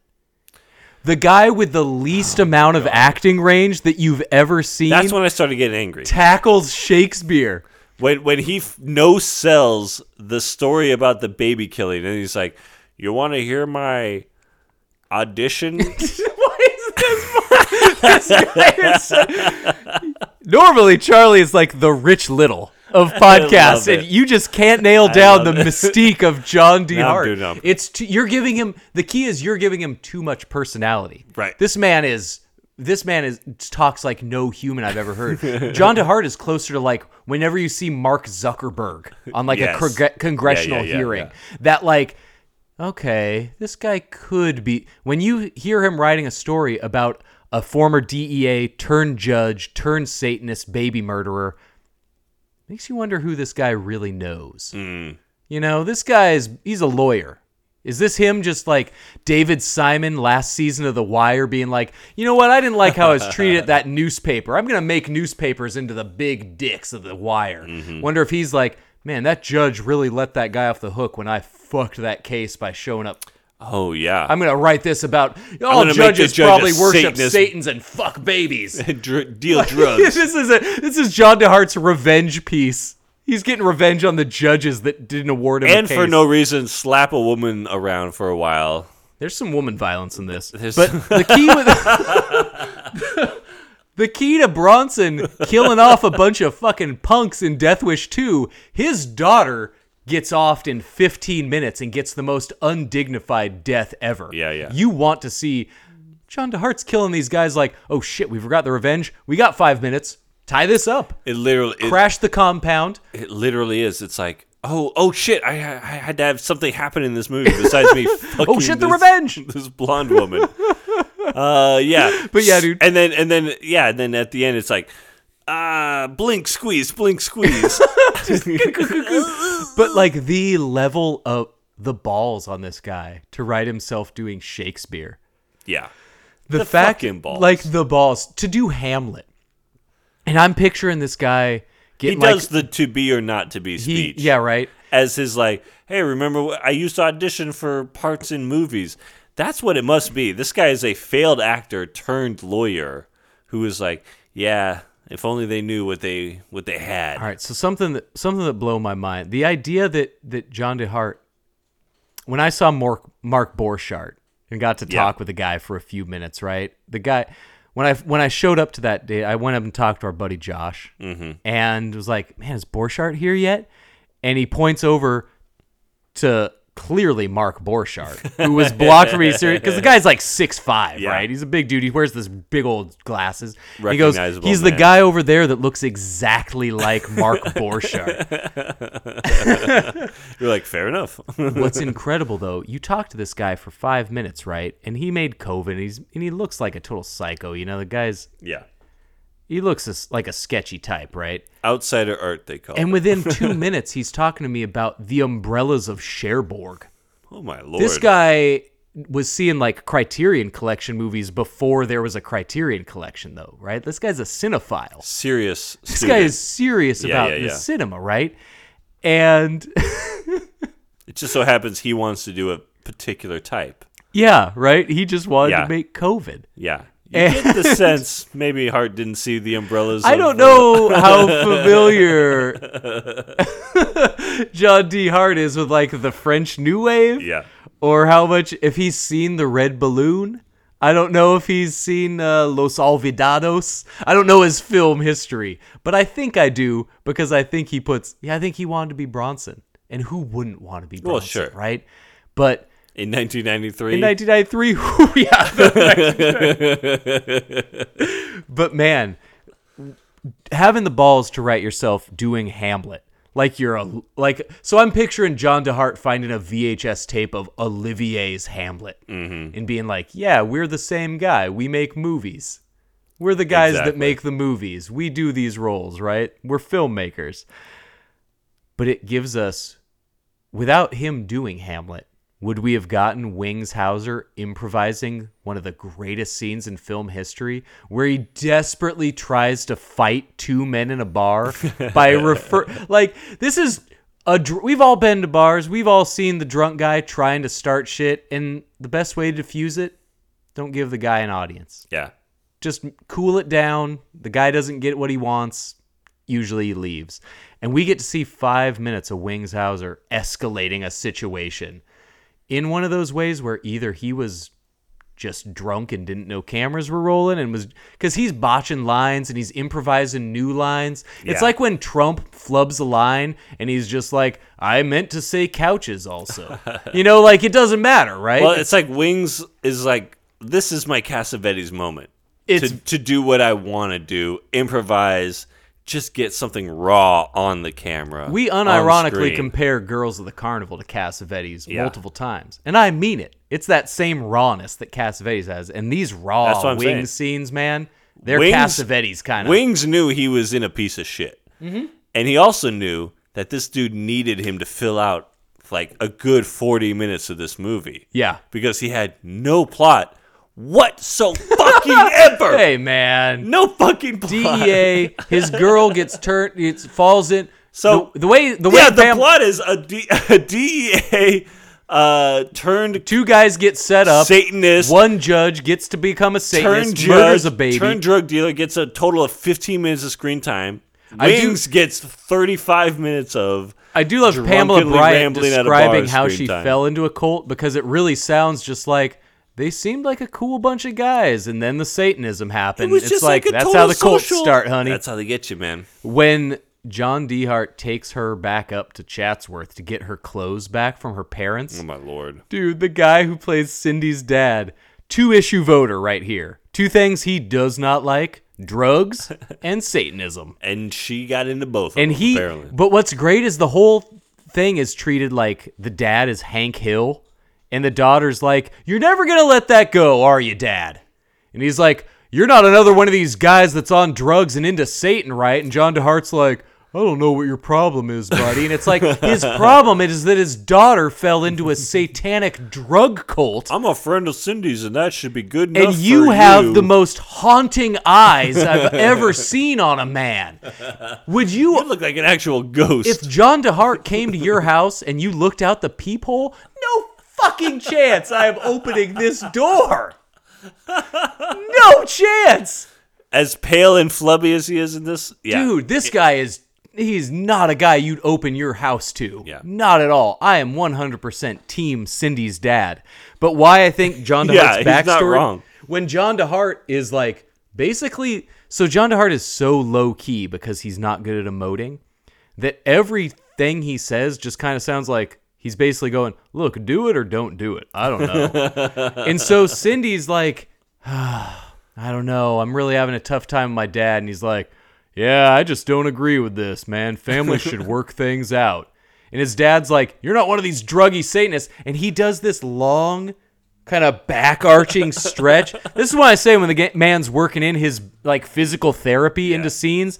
Yeah. He grabs like the gutter of Cindy's house. Like he's grabbing the door frame of a house, just kind of like, I don't know. like uh, I'm getting in my like, you know, doctor says I need to do five reps of ten on my back on my traps. I mean, that would explain why he had such a grimace of pain every time he fired a gun in this movie. I think this guy was in probably hurt like deep hell. physical pain filming Champagne and Bullets, and this man persevered. just a deep, creased brow grimace of pain every just- time he f- fucking squeezes the trigger of a gun at the end, or tried to shoot a bow, and the and it's like him handling a bow and arrow, right? But it's like you- if you had a bad it's- back, it's- can you imagine how bad? fucking, he's fucking fumbling with the bow in the shot, and it's like it's one of those where it literally is like, boo. It just like, goes Dude, five feet off a professional, camera, uh, and then it just cuts to the guy like, same guy later gets gunned down in a hallway. This, the, it's a total video game where the three Oh, dude, henchmen when he when he goes on his road to revenge at. William Smith's compound, it was like one of those. It was like Night Trap. It felt like those Yeah. laser disc arcade games where you're like in an old west town, you're shooting guys off Yeah. the saloon. It Oh, felt like absolutely. that Yeah, because these Lethal guys. Enforcer, where the guy's like, It is a up. frame shot down a hallway with three doors on either side, like every arcade shooter, right? And you get guys jumping out like you're in, like uh, that, you know, any any what was it, Gunsmoke, whatever, Oh, uh, absolutely, yeah. Hogan's Alley, all that shit, right? Yeah. And DeHart is shoot, taking out these guys around the corners, dude. This Wings Hauser performance, though. we get on We can his bring it back. we get on his drunken rants at the girls. This man not only has the biggest fight. You talk about Cassavetes. Hauser has a fight with his quote bitch Oh ex-wife. God. If anything feels like Cassavetes, it is arguing with an estranged lover. That also also felt a lot like Deadbeat at Dawn, just like a TV on in an unfurnished apartment room Mm-hmm. with like a sweaty couch and just beer cans everywhere. Yeah, like, hot couch. like- real hot couch. honestly, like so much of this movie is like we have hit rock bottom. Like the, as movie viewers, As like if drunk- this is what we're watching, we have hit the best such a piece of bottom. drunk guy. You know that Wheel of Fortune puzzle where it starts with one sentence, but then it ends with a second se- sentence. Okay. Anyway, Wings Hauser starts trying to insult a guy at a bar. Yeah. These two guys that he's desperately trying to get a rise of, saying, "You don't know fucking Hamlet, man." And the great thing, he's like, "You don't know all the all the things that Hamlet's wrote." And John D. Hart at one point, the only thing he says is like, "You know, actually Shakespeare wrote Hamlet," and he goes, "You know what? Who gives a fuck?" like he's just trying to fight these guys, and the one guy's wearing like a fringe like cowboy coat, and one of these great before and after sentences, like one of the great drunk man on film is Yeah. Wings Hauser going, "Listen here, you fucking fringe," and then he like loses the insult, and so he's lingering on the word fringe, and he goes, and then it turns into this great hippie like L.A. mysticism when he goes, "Fringe." Benefit, motherfucker, right? He's such a Malibu surfer, man. Just a Santa Barbara fail son. Beautiful. Starting his own cult in the pool. Starting his old About Huck Finn. to Huck Finn. He went up river, we're going down river, we're the slaves, man. It's beautiful. And it's like, what does this have to do with the satanic cult? What does anything have to do with anything in this movie? I mean, um, maybe we're maybe we're Are we wrong. Maybe, we're, we're, wrong. for even trying to find connective man. tissue here. Wings Like, Hauser maybe fully embracing celebrate- the the Church of Huck Finn. Yeah. With we get a good payoff for whatever long butt we got in that strip scene. I like that redhead's butt during Huck Finn's religion. When Oh, Wings is in a pool, reborn. They've all, like, dyed their hair the orange. Lamb, all that big 1993 curly red hair. I love it. I love the flavor of oh this, man. Oh God. There's a couple of great lines from Wings Hauser that in a better movie would have been absolute classics. Yeah, yeah. The interchange when ble- when like you said, when he drinks bleach in a prison cuz his life is in the shitter. His ex-wife sets him up. He's beh- he's a former cop. He ain't getting the chauffeur gigs. Yeah. He's down and out. He's drinking too much. His ex-wife is way behind. He's way behind his alimony. Oof. Oh. Down and out, man. This guy is in the. He's slumming it, and he looks it every second, man. We- I he's believe puffy. that. He is I dirty. He's that. got stubble. Wings is down and out, and his wife's accusing him of a, trying to set him up with a fake sexual assault. This man's already down and out because of a fake accusation. Yeah. Now his BX wife is giving him another fake one. Bitch from hell. Yeah, and uh, the way this man, the exchange in the hospital when he re- recovers from his bleach drinking, gets out of jail, no explanation. I guess Yeah, if you yeah. just get, if you drink bleach and live, you get a get out of jail free. They're like, well, okay, you, You, was- made it. You, All right. Yeah, you that meant was it. crazy, man. We don't. You did it. You did it. If you want, he wants it bad. Yeah. He regrets it. That guy clearly regretted it. He did his time. He drank bleach. Hey man, don't drink my bleach, man. hey man, that's for the floors, dude. that guy doesn't that guy come back as one of the thugs, the janitor? I'm, he must. Jason picked up on his hockey mullet. I'm sure but he does. two great lines. One of them just accidental. The other one, again, if it's a Shane Black line, all-time classic. Right. The first one was an accident, just because John D. Hart doesn't know how to talk to a man. He walks into the hospital. Let me say, if you got to the point of depression where you drank bleach, mm-hmm. you survived, and I came to visit you, best friend coming into the room, I don't, I don't know what I would say first, but I'm 100% positive that my lead wouldn't be Heard you did that bleach thing. yes. Heard you did that bleach thing. But what's great, the the biggest save in the history is this beautiful kind of chuckle that Wings does, where he goes, huh, "Bleach thing? Yeah, I did." Yeah.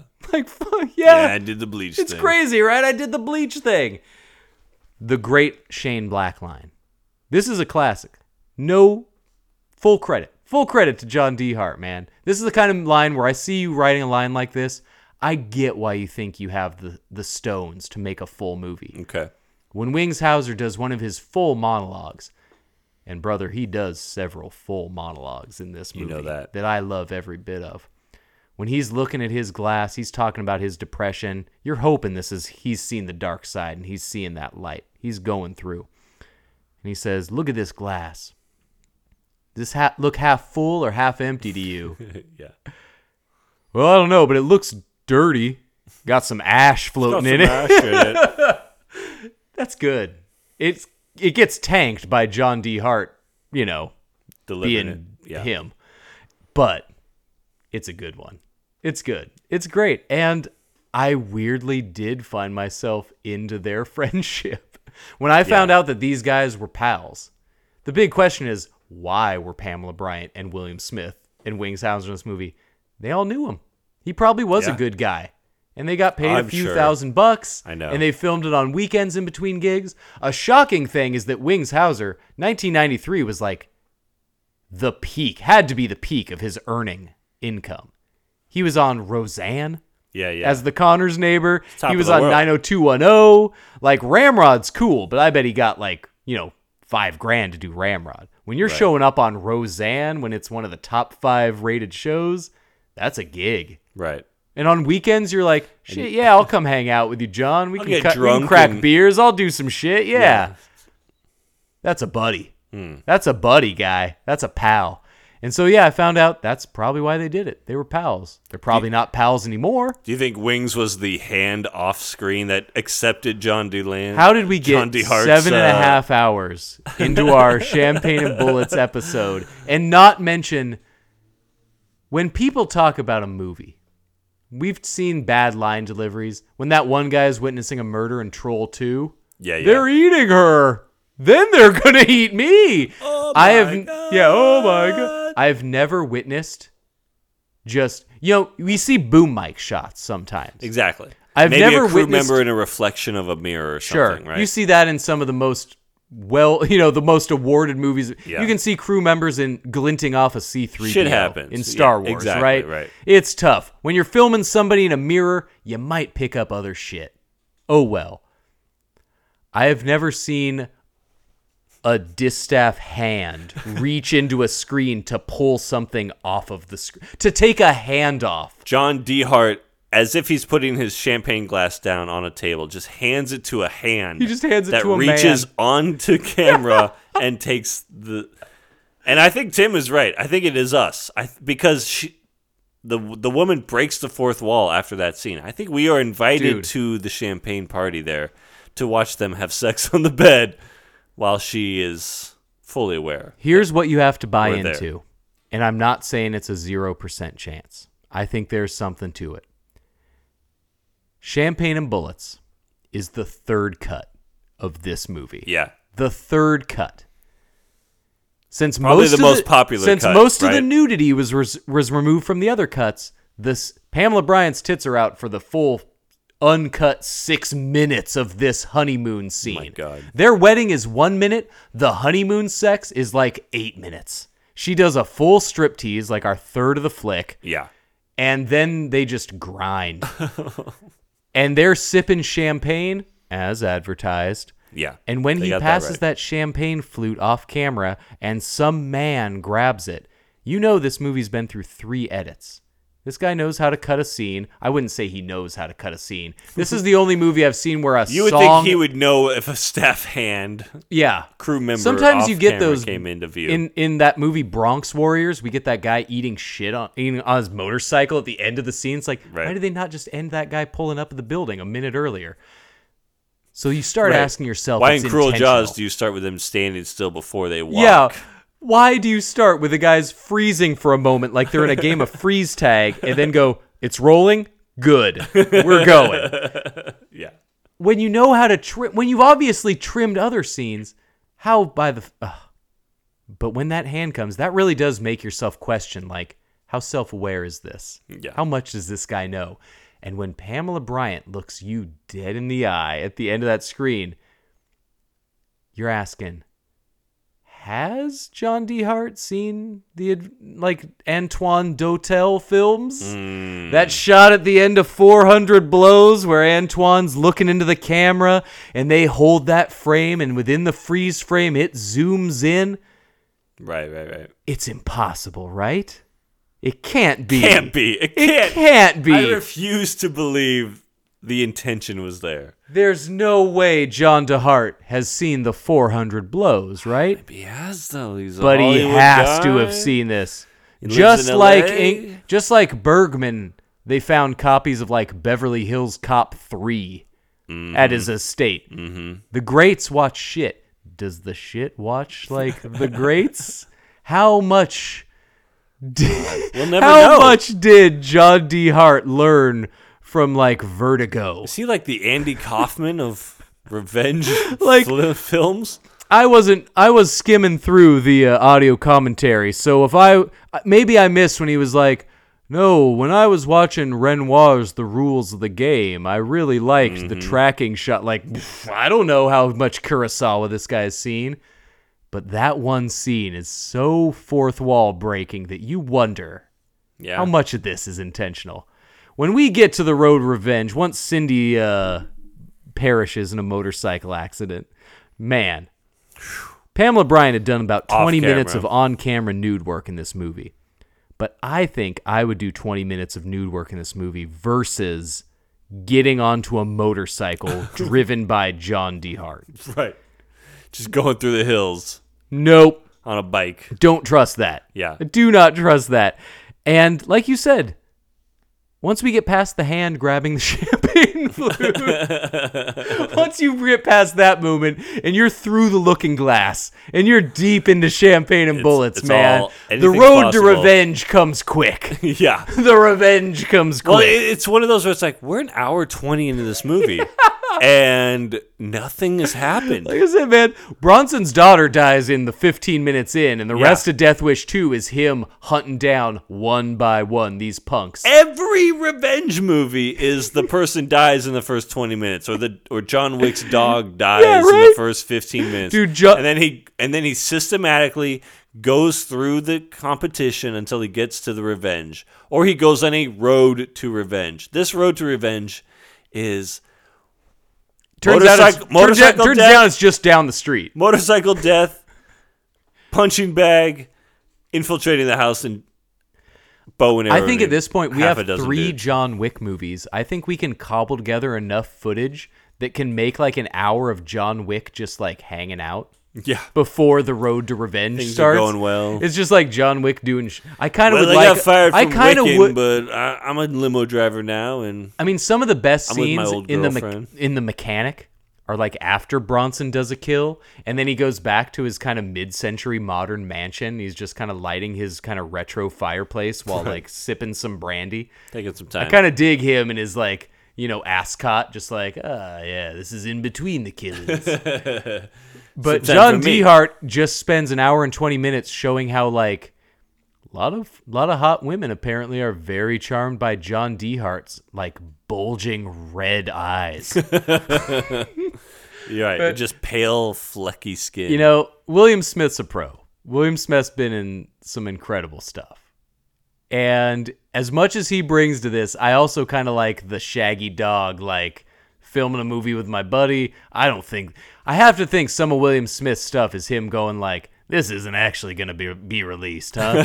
the same Right, way, right. guy, you know, Woody Allen would do Japanese commercials because back in the day, nobody would, no Americans would know you're getting big money to do this. Yeah, yeah. How much is William Smith being like, well, I'm just gonna say the same line. I'm gonna do this. I'm gonna pretend to do blow, and nobody's ever gonna see it. None of these guys were probably like, hey, what if in 30 years some niche Blu ray company makes a UHD cut of champagne and bullets right. to sell to nerds? No way to predict that. This feels like something that would never see the light of day. You're not going to get a premiere.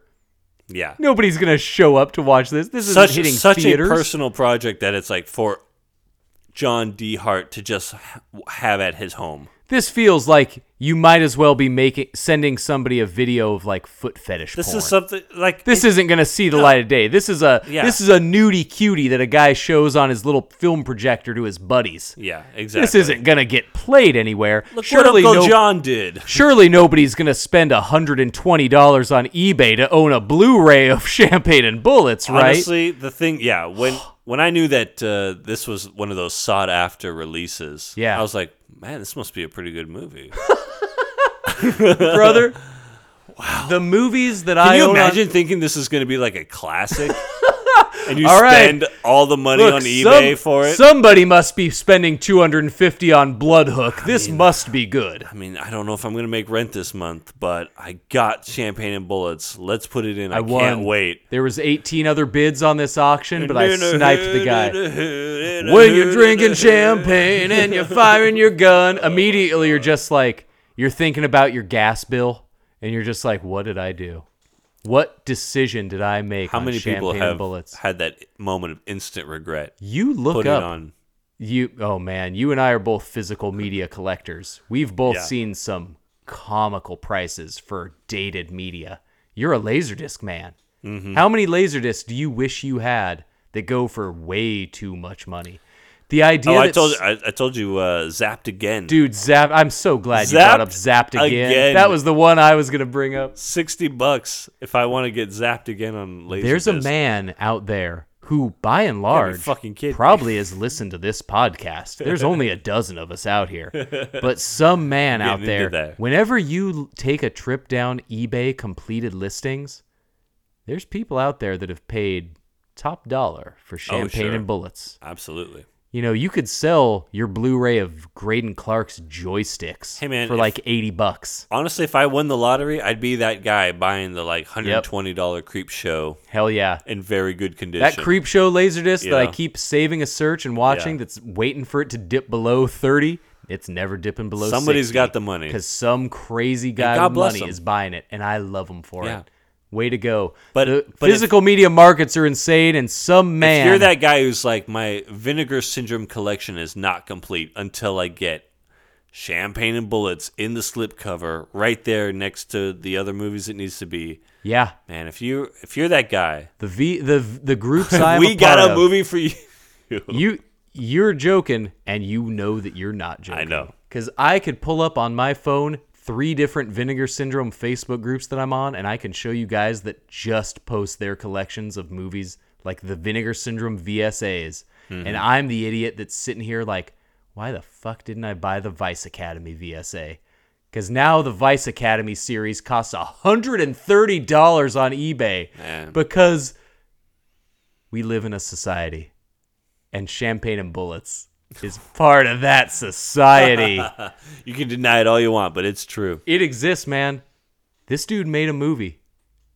And, And, I and people are paying all- money for and it. Some dude out there, check eBay.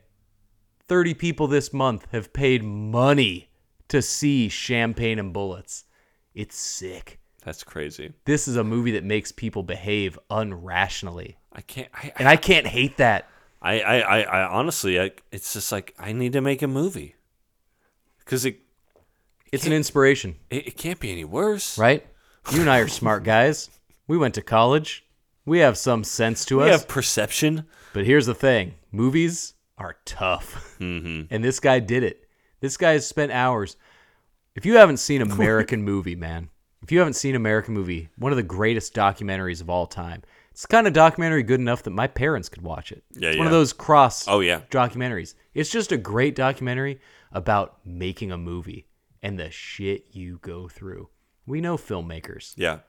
Oh, there's the James Franco made the whole uh, the Room There movie about yeah. the movie. Movie Like, about a movie that and- gets an Oscar nomination Yeah. for that. and they could absolutely do that about this movie. John DeHart's movie. I don't know is who one of those DeHart, stories, but- right? Oh my god.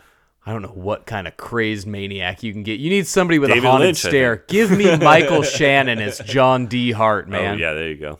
Give me if Matthew McConaughey can get down to his Dallas Buyers Club weight. Sure. In those gaunt cheeks, in those sallow eyes, in that thin parted hair. Give me McConaughey as John DeHart. Then he'll have the accent personality that you give him. yes, yes, sir. Maybe I don't. Came to this. Oh my god. Already? Did we get there? Did we get to the end already? What else do we have about this movie? Yeah, no, I, I think it did come to this. Yeah. I mean, I did not pay an exorbitant price to see this movie. I bought it when it was in print for a still debatable sum of $20. But we did pay with our time. our limited. I've invested so much time watching this. I've invested so much time talking about this. But this is one of those movies. Again, I'm not a subscriber to the so bad it's good. If Right. something brings me the joy that Cruel Jaws or Champagne and Bullets brings, I gotta love it. That's yeah. At the end of the day, it was an hour and a half of laughter and fun and positive we laughed memories. our asses off for two hours with our best friends, good friends. and you and I spent another seven and eight hours laughing it off talking here. That's about right. you yeah. can play this as a running commentary track during all Oh three God. cuts of this movie. hundred percent. We might release it that way. Yeah, and I don't regret a second of it. we went down that road to revenge, and we got it. we did. I'm Eric. I'm Charlie. I don't know where you can watch this movie, but you have to watch this movie. If you've seen any of the, who's the guy? Neil Breen. Mm. Neil Breen's the world. This was 1993. Neil Breen. Yeah, yeah. Neil Breen's never made a movie on gorgeous 35 millimeter with that film grade, making the absolute shittiest thing you've seen.